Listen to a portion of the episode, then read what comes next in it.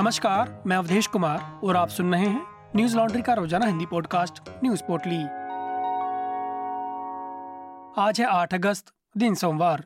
सोमवार सुबह नोएडा प्रशासन द्वारा श्रीकांत त्यागी के घर पर बुलडोजर कार्रवाई की गई।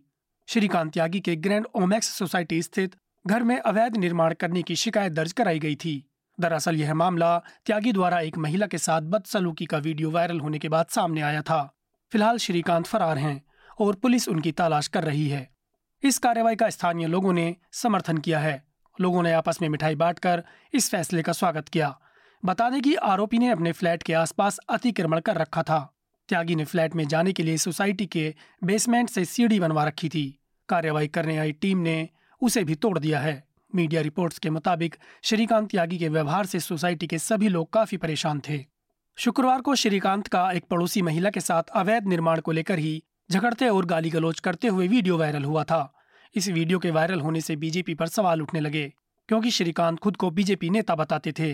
पर बीजेपी ने इस मामले में श्रीकांत से पूरी तरह दूरी बना रखी है और बुलडोजर कार्रवाई का भी समर्थन किया है। दैनिक भास्कर की रिपोर्ट के मुताबिक, सोसाइटी के लोगों ने बताया कि श्रीकांत सोसाइटी का मेंटेनेंस चार्ज भी नहीं देते थे और अथॉरिटी के नोटिस को अपने रसूख से रुकवा देते थे। श्रीकांत के अवैध निर्माण की शिकायत लोग 2019 से कर रहे थे, पर अपने रसूख से वह कार्रवाई नहीं होने देते थे। रिपोर्ट के मुताबिक श्रीकांत त्यागी पर पच्चीस हज़ार रुपये का इनाम घोषित किया गया है। त्यागी की प्रेमिका को पुलिस ने हिरासत में लिया है। त्यागी की नोएडा के भंगेल गाँव में छह दुकानें हैं, उन्हें भी ढहाया जाएगा। पुलिस को उनकी लोकेशन हरिद्वार के पास मिली है, जहाँ उन्हें सीसीटीवी कैमरे में भी देखा गया है। वहीं इस मामले के बाद नोएडा पुलिस कमिश्नर आलोक सिंह ने थाना फ़ेज़ टू के प्रभारी सुजीत उपाध्याय को सस्पेंड कर दिया। उनकी जगह परम हंस तिवारी को लाया गया है। आज तक की रिपोर्ट के मुताबिक नोएडा पुलिस कमिश्नर आलोक सिंह ने बताया कि श्रीकांत त्यागी पर गैंगस्टर एक्ट लगा दी है। गिरफ्तारी से बचने के लिए आरोपी लगातार अपनी लोकेशन बदल रहा है। नोएडा पुलिस की टीमें उनके संभावित ठिकानों पर लगातार दबिश दे रही है। जल्द उन्हें गिरफ़्तार कर लिया जाएगा और पीड़िता की सुरक्षा का पूरा ध्यान रखा जाएगा। इस मामले पर प्रियंका गांधी ने ट्वीट किया कि, क्या इतने सालों से भाजपा सरकार को नहीं पता था कि नोएडा के भाजपा नेता का निर्माण अवैध है? बुलडोजर कार्यवाही दिखावटी है, इन सवालों के जवाब से सरकार बच रही है। अपने ट्वीट में उन्होंने आगे लिखा है, एक महिला के साथ खुलेआम अभद्रता व दस पंद्रह गुंडे भेजकर महिलाओं को धमकाने की हिम्मत उसे कौन दे रहा है? कौन है जो उसे बचाता रहा? सोमवार को सीकर के खाटू श्याम मेले में बड़ा हादसा हो गया। जहाँ मंदिर के कपाट बंद होने पर भीड़ बेकाबू हो गई, जिससे तीन महिलाओं की मौत हो गई, जबकि महिलाओं और बच्चों समेत बारह लोग घायल हुए हैं। हादसे की जाँच संभागीय आयुक्त के द्वारा की जाएगी। वहीं सीएम ने मृतकों के परिजनों को पाँच पाँच लाख रुपए और घायलों को बीस बीस हज़ार रुपए सहायता राशि मुख्यमंत्री सहायता कोष से देने के निर्देश दिए हैं। बता दें कि खाटू श्याम में पुत्रदा एकादशी पर मासिक मेला लगता है, जिसमें हज़ारों की संख्या में लोग दर्शन के लिए आते हैं। ऐसे में रविवार को भारी संख्या में श्रद्धालु पूजा के लिए उमड़े थे। मंदिर में सुबह चार बजे कपाट बंद किए गए, जिसमें वहाँ मौजूद लोगों में भगदड़ मच गई, जिसमें कई लोग ज़मीन पर गिर गए और उठ नहीं पाए। मौके पर मौजूद पुलिसकर्मियों और मंदिर के सुरक्षा कर्मियों ने हालात को संभालने की कोशिश की। पुलिस ने घायलों को अस्पताल में भर्ती करवाया। इस हादसे में घायल दो लोगों को जयपुर रेफर किया गया है। वहीं एक का खाटू श्याम सीएचसी में इलाज चल रहा है। मृतकों में से एक महिला हरियाणा के हिसार की बताई जा रही हैं। व अन्य दो की पहचान नहीं हो सकी है। अमर उजाला की खबर के मुताबिक, सांसद सुमेधानंद सरस्वती ने भगदड़ के लिए मंदिर कमेटी और प्रशासन को जिम्मेदार ठहराया है। उन्होंने कहा कि जब मंदिर में पहले से इतनी बड़ी संख्या में लोग आते हैं तो उन्होंने व्यवस्था के प्रबंध क्यों नहीं किए? उन्होंने मंदिर में डिप्टी लेवल के अधिकारी को नियुक्त करने की बात कही है। आरोप है कि मंदिर कमेटी वीआईपी कल्चर को बढ़ावा देती है और सिर्फ़ उनके आने पर व्यवस्था का मुआयना होता है। इस हादसे पर मुख्यमंत्री अशोक गहलोत ने ट्वीट किया कि सीकर में खाटू श्याम जी के मंदिर में भगदड़ होने से तीन दर्शनार्थी महिलाओं की मृत्यु बेहद दुखद एवं दुर्भाग्यपूर्ण है। मेरी गहरी संवेदनाएँ शोकाकुल परिजनों के साथ हैं। ईश्वर उन्हें यह आघात सहने की शक्ति प्रदान करें एवं दिवंगतों की आत्मा को शांति प्रदान करें।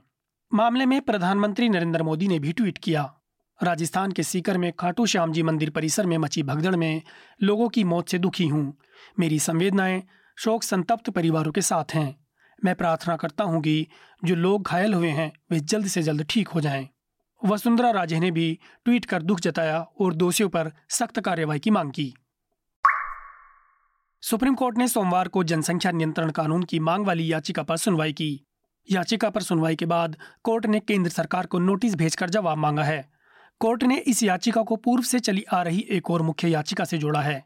एनडीटीवी की खबर के मुताबिक याचिकाकर्ता धर्मगुरु देवकी नंदन ठाकुर ने अपनी याचिका में कहा कि लोगों को साफ़ हवा, पानी, खाना, स्वास्थ्य और रोज़गार के लिए जनसंख्या नियंत्रण कानून का होना ज़रूरी है।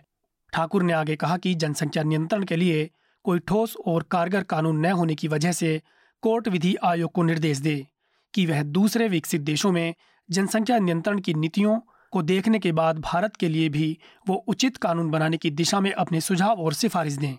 गौरतलब है कि इससे पहले 2020 में भी सुप्रीम कोर्ट ने केंद्र सरकार को नोटिस जारी किया था। उस समय भाजपा नेता और सुप्रीम कोर्ट में वकील अश्वनी उपाध्याय ने याचिका दायर करते हुए कोर्ट से कहा था कि जनसंख्या विस्फोटक सबसे बड़ा खतरा है। इसकी वजह से शिक्षित, समृद्ध, स्वास्थ्य और मज़बूत भारत बनाने की कोशिश कभी कामयाब नहीं हो सकेगी। उपाध्याय ने याचिका में मांग की थी कि भारत सरकार जनसंख्या नियंत्रण करने के उपायों को देश में लागू करें। उन्होंने यह भी कहा था कि सरकार को सरकारी नौकरी, सब्सिडी और सहायता पाने के लिए दो बच्चों की नीति को लागू करना चाहिए।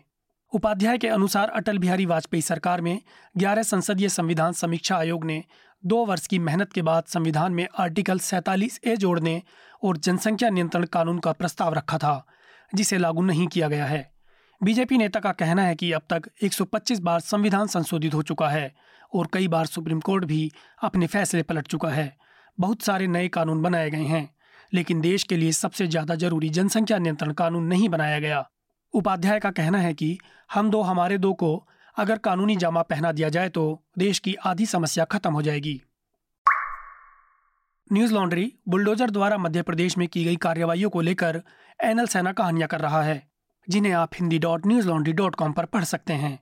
हाल ही में हमारी वेबसाइट पर बुलडोजर कार्रवाइयों पर की गई एनएल सेना की पहली स्टोरी पब्लिश की गई है, जिसका शीर्षक है, बुलडोजर न्याय की रियासत बन गया मामा का मध्य प्रदेश। यह आप हमारी अंग्रेज़ी वेबसाइट पर भी पढ़ सकते हैं। न्यूज़ लॉन्ड्री सौ प्रतिशत विज्ञापन मुक्त मीडिया प्लेटफॉर्म है, जिसका मतलब है कि हम किसी भी सरकार या कॉरपोरेट से विज्ञापन नहीं लेते, इसलिए हम जनहित की खबरों को प्रमुखता से कर पाते हैं। न्यूज़ लॉन्ड्री को सपोर्ट करें ताकि हम आप तक जनहित की खबरें ला सकें। हमें सपोर्ट करने के लिए न्यूज़ लॉन्ड्री को सब्सक्राइब कीजिए और गर्व से कहिए, मेरे खर्च पर आज़ाद हैं खबरें। इंग्लैंड के बर्मिंगम में चल रहे कॉमनवेल्थ गेम्स के ग्यारहवें दिन भारत की ओर से खेलते हुए पीवी सिंधु ने बैडमिंटन महिला एकल स्पर्धा में स्वर्ण पदक जीत लिया है। वहीं लक्ष्य सेन ने भी बैडमिंटन मेंस सिंगल के मुकाबले में स्वर्ण पदक अपने नाम किया। सांथिया ने टेबल टेनिस के पुरुष सिंगल में कांस्य पदक अपने नाम किया। अब भारत के खाते में कुल अट्ठावन पदक हो गए हैं। सोमवार का खेल जारी है।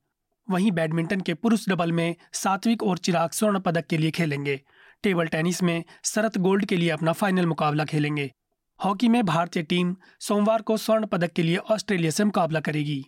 रविवार को भारतीय खिलाड़ियों ने कमाल दिखाते हुए पंद्रह पदक भारत की झोली में डाले हैं। महिला जेविलिन थ्रो में अन्नू रानी ने कांस्य पदक जीता। पुरुष 1000 मीटर दौड़ में संदीप कुमार ने कांस्य पदक अपने नाम किया। एल्दोस पॉल ने मेंस जंप में स्वर्ण पदक हासिल किया। वहीं अब्दुल्ला अबू बकर ने मेंस ट्रिपल जंप में रजत पदक जीतकर भारत को एक ही मुकाबले में दो पदक दिलाए।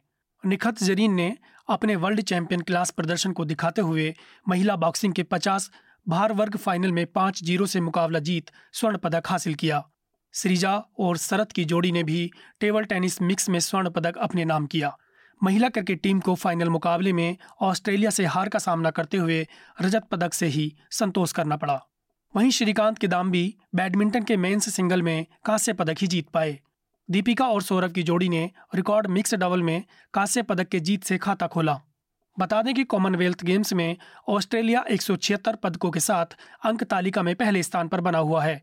वहीं इंग्लैंड एक सौ अड़सठ पदकों के साथ दूसरे, कनाडा बयानवे पदकों के साथ तीसरे स्थान पर है। वहीं भारत अट्ठावन पदकों के साथ चौथे स्थान पर है।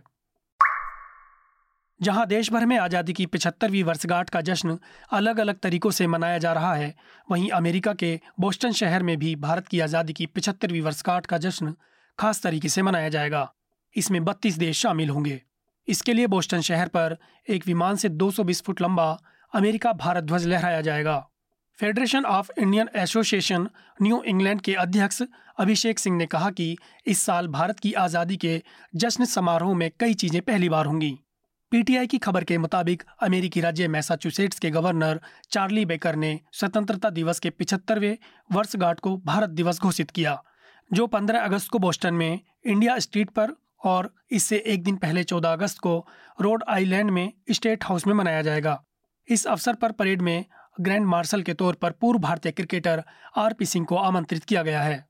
केंद्रीय मंत्री पीयूष गोयल ने इस अवसर पर पहले से रिकॉर्ड किया गया एक संदेश भेजा है। गोयल ने अपने संदेश में कहा कि भारत अमेरिका संबंधों ने लंबा सफ़र तय किया है। आज हम स्वाभाविक साझेदार हैं। हम दोस्त हैं और हम बहुत महत्वपूर्ण सहयोगी हैं। हमारी साझेदारी रणनीतिक बहुत गहरी और महत्वपूर्ण आयामों वाली है। आज की पोटली में बस इतना ही। कल फिर लौटेंगे कुछ नई खबरों के साथ। नमस्कार। न्यूज़ लॉन्ड्री के सभी पॉडकास्ट ट्विटर आई और दूसरे पॉडकास्ट प्लेटफॉर्म पे उपलब्ध हैं। खबरों को विज्ञापन के दबाव से आज़ाद रखें। न्यूज़ लॉन्ड्री को सब्सक्राइब करें।